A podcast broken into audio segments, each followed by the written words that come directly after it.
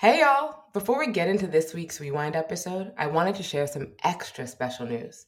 We're excited to announce The Kickback, a virtual edition of our beloved live shows. It all goes down on Black Friday at 9:30 p.m. Eastern, 6:30 p.m. Pacific. If you've been rocking with us for a while now, you know that our live shows bring together storytelling and music for a good ass, memorable time. The Kickback is no different. It's an immersive virtual storytelling and musical experience, and an opportunity to relax and unwind. It's like those radio shows from back in the day, but with an upgrade. We even created a vibe kit that you can shop to set the mood for the evening at home. It's a curated set of goodies from Black owned businesses Unplugged Essentials, Illuminate Bee Candles, and Total Peace and Wellness. Tickets are on sale now. You can get yours at youhadmeatblack.com slash the kickback. All right, passing it on to Brittany. Hey, welcome to You Had Me at Black. I'm Brittany Abrahams. This Rewind episode comes from Michi. He told his story live at a kickback in Chicago. When Michi was in eighth grade, he sought out a way to afford a new pair of pants. Here's what happened. I want you to breathe all this in, breathe all this in.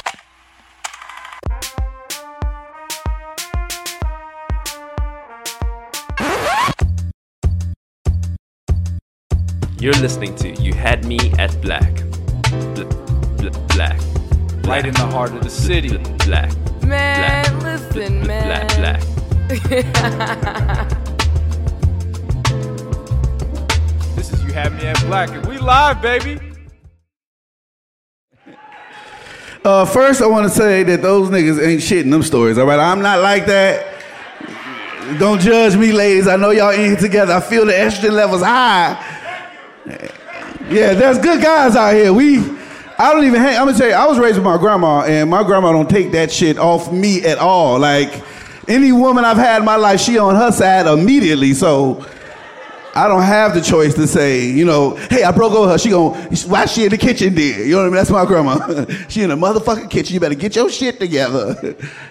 That's my grandma. So, uh, uh, my story tonight is actually about my grandma. She uh, raised me uh, because uh, my father actually failed at life, and my mom was on drugs real hard. So I was raised with my grandma. Think about my grandma that's, that's different probably than most grandmas. My grandma loved the hood. We were raised actually on 78th and Carpenter, one block off 79th. That's that South Side strip she was mentioning earlier, the worst strip in Chicago from the lakefront. So I don't even know what Chicago way in. I think it's a cemetery, some shit like that. Anyway, that's where I learned to love people on the south side, right there is where we grew up. And my grandma was a super saint. I know some of y'all got sanctified grandmas. My grandma was a super saint. She had a seat on the second row at church. She catch the Holy Ghost, twist your ear, and finish the Holy Ghost. You know what I mean? One of them. If somebody got shot on my block, my grandma was out there in the press circle with the smoke still in the air and the police on their way. She was, we all out there. I'm out there in my church slacks and my patent leather shoes because she had me in uniform clothes before that was even uniform. Like that's what I wore every day. That's what started my thug ass career. I know y'all know how I got there, but I'm gonna tell you how I got there. I, I grew up in the neighborhood, and all the gangsters, you know, when you was young, they was the coolest guys. You know, we're not talking about grown from that eighth grade year to when you're on your way to high school. You know, in the hood, that's manhood years. You know, so. I was doing my school shopping and my grandma was picking my clothes at the time because I was just coming out of eighth grade. I wasn't too happy with it. And she picked uh, these pants, actually changed my whole life. Uh, they were purple, they were tight, and they were flood. They were skinny jeans before I knew what skinny jeans was. You know what I mean? These, when I put these pants on, I said, I'm finna be BD to sell dope tomorrow. to buy me new pants and never look this way again. I'm joining the gang for shoes and jeans. That's, that's all it took. I, I'm risking my life because these motherfucking purple pants have turned a nice church boy into hard motherfucking criminals. This. And my friends knew I was a church boy. You know, my friends, we was all, you know, the the the, the, gangbangs in my neighborhood, the thugs in my neighborhood, uh, my homie uh, T Killer and my other homie Panuki, they was they was real gangsters in the neighborhood. And they was doing thug haberdashery all day. And usually when they get to the gangster stuff, I usually go home or I usually go like my grandma ain't gonna let me do this. You know what I mean? I'm out. But this day, I'm out with my purple pants. They roasted me. I said, you know what? Fuck that. Let's do some crime shit. I want to be a gangster. I can't take this shit no more, y'all. I said, can I, can I, can I gang bang enough to be able to buy myself a new outfit? They're like, hell yeah. We out here. So, uh, word got around, you know, man, church boy out here trying to get on his shit. He trying to put some work in. That's what happened. I was out there in my purple pants, thugging it up. so the first assignment they gave me, because y'all know it was organized. They said, okay, you ready? Put in some work. Skinback owe us money. Skinback is this crackhead that never wore a shirt, no matter what season it was, what time it was. So we called him Skinback. I, let me tell you the major stories of Skinback. Skinback had a sink on his back and jumped a whole gate with the sink. But he was known as the toughest crackhead in the, in the neighborhood because nobody can knock him out. You know what I mean? Like, you know, when he owed money, he'd get beat up. This was regular. You know what I mean? That's why they let the kids jump on him and shit at this time. So they say, hey, he owe money, move on his ass. You know what I'm saying? Woo wop the bam. You know how that go. Anyway, so they hitting him and shit, and he ain't, he just like, he ain't fighting, he ain't punching back. And, uh, and it's my turn to get up in there. So really, the truth is, I didn't want to get no hype juice on my hands or no blood or nothing. So I picked up a garbage can and threw it from a distance. You know what I mean? Now, it, it looked tough if you look at it, but in my heart, I was like, I'm not finna touch no motherfucker hype. and, and threw the garbage can, bust him in his shit. He fell all out. And I'm the first person to knock skin back off his feet. So the hood was like, damn, little church boy that knocked out skin back, what the fuck? And I was like, hell yeah, I knocked out skin back, nigga, what the fuck? I'm out here. I told y'all you want me in this gang, nigga. If y'all put me in, I'm putting in work. they take me to the they take me to the BD meeting and shit. It was a big ass deal. You know what I mean? I go to the meeting. It's serious as fuck. They all in the circle. Everybody standing in their little stance and shit like that. And I walk in the meeting. This is how tough the fucking meeting was. Panuki, the, the most gangster gangster I know in the history of gangster, more gangster than any TV gangster I know. He used to carry a big ass 38 on him all the time. And everybody knew it because he shot people and shit like that, right? So we in a circle, and Panuki was over all the all the people under 15 years old. It was like sub management. You know what I mean? It was a big manager named Killer T, and it was Panuki, and Panuki was my supervisor. So when we get to the BD meeting, in the middle of the circle, some niggas they, argue. Him and Panuki argue like, Nick, you think you motherfucking tough? You only tough because you got that motherfucking gun on you. I'm just telling you a tough a tough Panuki story. You think you tough because you got that motherfucking gun on you? Said yeah. Panuki gave him his gun, and then proceeded to beat his motherfucking ass, like beat the fuck out of him, like you know, like that's the that's the toughest shit I ever like. He get here. Oh, this does it make you feel tough? Do you feel stronger? Give me my motherfucking gun, you bitch ass. Beat him up. And I was like, damn, I'm finna be BD just like Panuki. Watch. Ooh, I can't wait. Watch. So the meeting go on. They tell uh, Killer T that, hey, you know, he ready to be BD. He put in work, he hit, skin back with a garbage can, knocked them all on the ground. And he was like, he was like, oh, you did, all right. Well, you know, I seen him out there in the prayer circles in his church slacks. I don't know if this out for him, but if this is what he want to do, this you want to do, little dude? This you want to do? I'm like, yeah, yeah. He's like, you gonna die for this block? And, and I, I was an intelligent kid. I always read, always uh, pretty wise. And in my mind, I was like, well, I do understand property value, and this is not the neighborhood to die for. The high level of crime, all these bandos y'all got, that vacant lot just isn't a sale pitch. You know what I mean? This is not a good I don't see the value rising, but I said, hell yeah, on BD. That's what I said. I had to. Panuki was right there with the gun still. You know what I mean? So Panuki gave me another gun and an eight ball. And I was like, ooh, shit. I just started. Y'all ain't got nothing for new BDs like this. I can't start with nickel bags. Can I? I just want to steal on a couple niggas. I don't really want to. I don't want all this evidence y'all give me my first day. This is fucked up, y'all. But y'all don't know the, the, the gangsters are organized. Y'all think it's just a bunch of motherfuckers out there standing on the corner on the block doing drugs and, and, and shit. No, it's organized. They gave me this gun and this eight ball, said you work the morning shift. And then you're doing right now, you got the night shift for security. And I was like, damn, y'all got assignments in this motherfucker? I was ready to drink 40s and fuck some bitches. That's what I thought this was about. This, I didn't know I had to have a career in this motherfucker. This, it's my first day, but I guess you know what? I wanted to be BD. I got a new job, so I'm on the corner with my gun and shit and my eight ball, you know. Happy as shit. Happy. Because you get an eight ball, let me tell you right now, when you get when you get your drugs for the first time, you think you're gonna take the motherfucking world over. What? I was like, ooh, I'm gonna get this eight ball, flip that, buy two kilos, drive down to Mexico, become a drug czar, murder the block. You know what I mean? That's because niggas gonna think I'm weak because they saw me in slacks. I gotta kill everybody saw me in church slacks. I was I was in the mirror all that night on 10,000, like, cause the, song came out. You know, when, when you when you ain't never did thug shit and thug songs come on, you be like, ah, yeah, thug shit. But when you got an eight ball in your pocket and a gun, and pocket full of stones come on, you got a pocket full of stones. I got a pocket full of stones. The motherfucker like, yeah, bitch. Church boy ain't praying for nobody this week. Y'all better pray for them, because I'm out here, boy, on everything. I'm out here on everything. Ooh, wait till I get two thick hood rat bitches. I swear to God. I couldn't sleep drug deal Eve. Drug deal Eve, I could not sleep. I was so excited.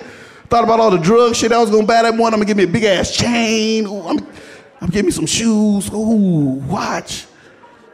I was so excited. I woke up early as fuck because in my mind it was a job. You know what I mean? I was thinking like all these other thugs on the block, they're not as professional as I am. You know what I mean? I understand business. Nigga, I took the morning shift because I know they be sleepy and shit. You know what I'm saying? I'm, I'm trying to get mine. I'm out there early as fuck, right? And I ain't nobody, there ain't no drug dealing protocol. You know what I mean? They just say sell the drugs. That's it. Bring the re-up money back. So I'm out there on the corner marketing like a motherfucker. Ready rocks. Ready rocks. Get your ready rocks here, sir. Hey, good morning, sir. You all right? All right. I see your son got a new bike. I'll take that bike if you want me to. All right. Get your ready rocks. Got your ready. They biggest rocks on the block. Boulders for your shoulders. Come on, let's get them. Hot off the stove, fresh out the microwave. You're ready, rocks. I'm selling the fuck out of my rocks. Like I'm selling the fuck out of my rocks because I was excited. So at the end of the day, you know, we all get together. Like you know, we sit in the break room, which is a bando house, and we talk about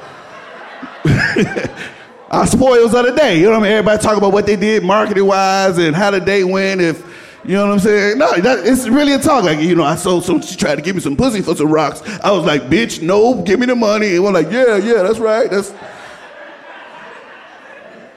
a business meeting in the break room. We was in there having a professional conversation about our dope deals. So at the end of all that, we go to the we go to the mall every day. Every day we sell drugs and go to the mall and get new clothes. So this is my first time. Imagine I'm still out there in my purple pants. You know what I mean? That's why I sold drugs so hard, because my mission was to buy myself a new outfit on my first day of dope dealing. So I got my new outfit and I bought me a pullover coat because I made enough money to buy a pullover coat. So I got a whole new outfit and a pullover coat. You know what I mean? The pullover, the Texas horn coat, and it had a secret inside zipper part. I was like, what? They put this in here for me to stash my rocks in? Give me this coat. A coat with a rock stash in it? Get the fuck? What? I'm a dope boy now. I got a rock stashing coat. I came in the house late, thugged out. You know, thugged out is when you accept to be in a gang and you really feel that shit in your heart. So I walk in the house beady as hell. My grandma still saving sanctified. She got all the church music on, loud as hell, sitting on, a, on like when my grandma mad, everybody go to their room, but she on the table at the table right there with a Bible, big ass Bible, sitting there just like like an after school special. And uh, I walk by beady as hell.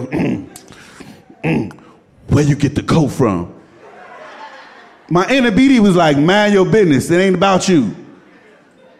But I didn't know that came out my mouth, right? I didn't know you need to mind your business came out my mouth. So she stood up, and I, you know, at the time I wasn't scared because I'm like, nigga, I just, I just bust the motherfucker in the head. I just what? All kind of thuggism shit today.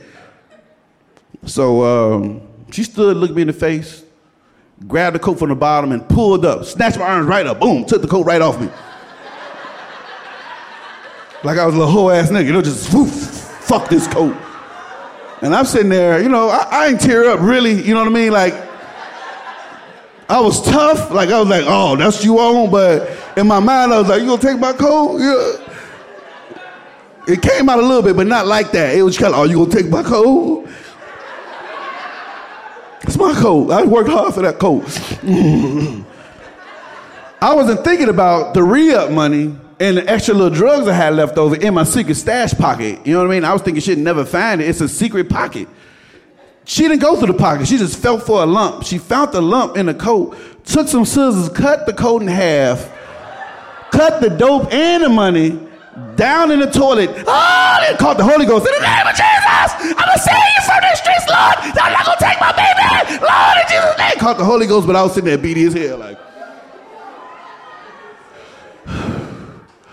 Granny, uh, we was safe, but you just cut up the BD money, and uh, they told me something happened to they dope with their money, uh, and you always told me to tell the truth. So I'm gonna tell them what you did. I'm gonna tell them you cut the dope and the money up.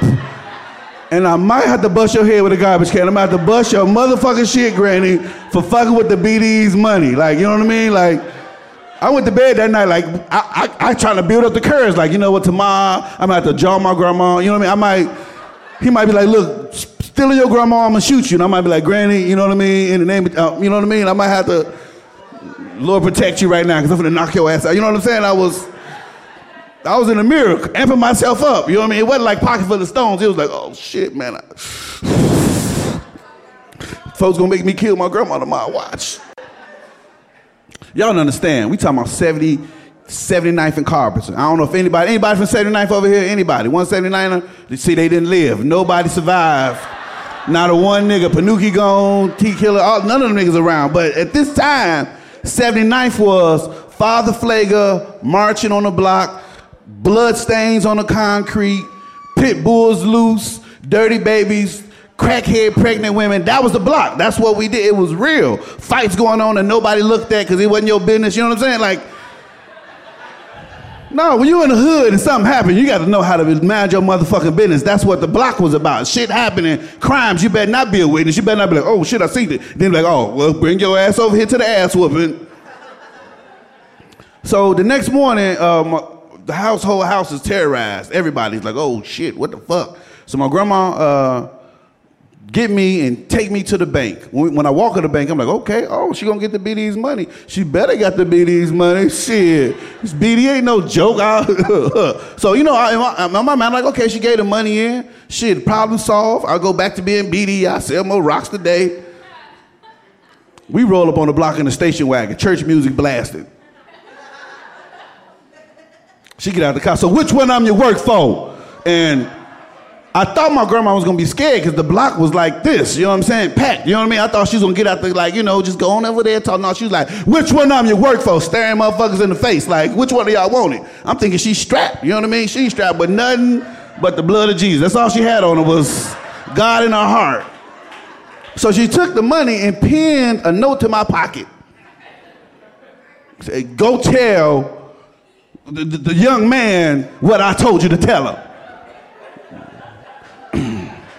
hey, hey, Panuki, BD to the world club. Uh, my grandma had said I can't be BD no more in Jesus' name. She told me to say in Jesus' name because they couldn't do nothing to me after that. That's she said. So he get the money, count it, go over to Killer T, and Killer T read the note. My grandson is covered in the blood of Jesus. I was trying to look hard, but it was hard tearing up and like, you know what I'm saying, and looking tough.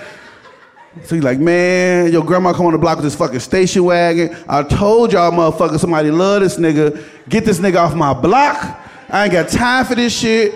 Don't fucking touch him because they gonna fucking call the police and fuck all our day up. Shit is going good. Get the fuck out. I better not see you on this fucking block no more.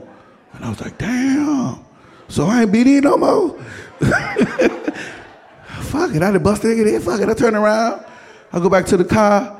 And my grandma was sitting on the car the whole time, like watching everything, like, you know, making sure I did what I was supposed to do. That's why I had a little tear in my eye, because I didn't know what her angle was sitting there watching me. You know what I'm saying? So uh, I walk into the car, she turned around. You know, she got her back turned to me, turned around real quick, come, turned back around with a whole extension cord. A hole is, y'all, I, I'm talking about an old, some of y'all got real grandmas.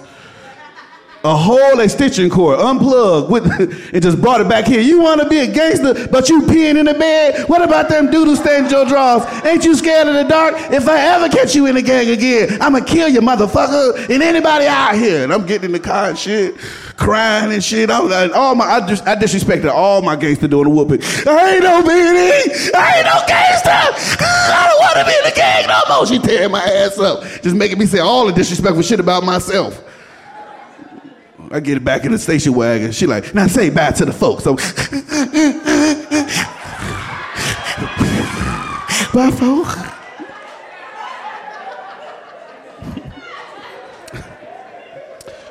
But I wasn't BD no more.